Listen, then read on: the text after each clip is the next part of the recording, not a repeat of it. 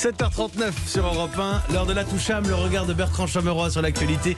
Bonjour Bertrand. Bonjour Mathieu, Je- j'en suis encore tout ému. J'ai un peu de mal à réaliser ce que je vais vous dire. Je, je vous jure, j'ai l'impression que la France vient de remporter l'euro. Dans la série Les grands phénomènes paranormaux, après le secret des pyramides et le mystère de la vie extraterrestre.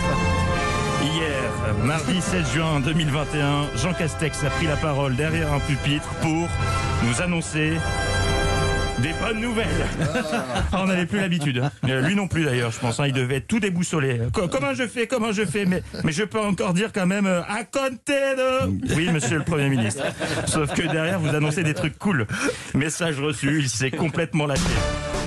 Vous remportez la fin du port du masque en extérieur, non pas vendredi, non pas demain, mais à compter d'aujourd'hui.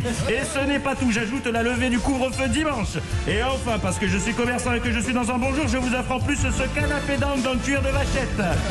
Ah, quel plaisir la fin du port du masque en extérieur. Je sais pas si vous vous réalisez, Mathieu. Nous allons revoir des mentons d'inconnus, des dents, des lèvres, des nez, mais également connaître quelques surprises. Vous savez, cette personne que vous croisiez dans la rue tous les jours depuis des mois, masquée. Vous êtes un peu imaginé à quoi elle pouvait ressembler, à quoi pouvait ressembler le bas de son visage depuis tout ce temps. Vous allez enfin découvrir si votre esprit visait juste. La fin du masque à l'extérieur, c'est comme ouvrir le rideau du Big Deal. On ne sait pas trop ce qu'on va trouver derrière. Soit c'est la voiture, soit c'est la boîte de Rollmops. C'est qui tout double. Ah tiens, les incisives se chevauchent. C'est euh, est un poireau. Oh, c'est euh, marrant, je t'imaginais pas comme ça. Puis la fin du masque dehors signifie également que vous ne pourrez plus chanter Moi Lolita en playback incognito avec votre casque sur les oreilles, Mathieu.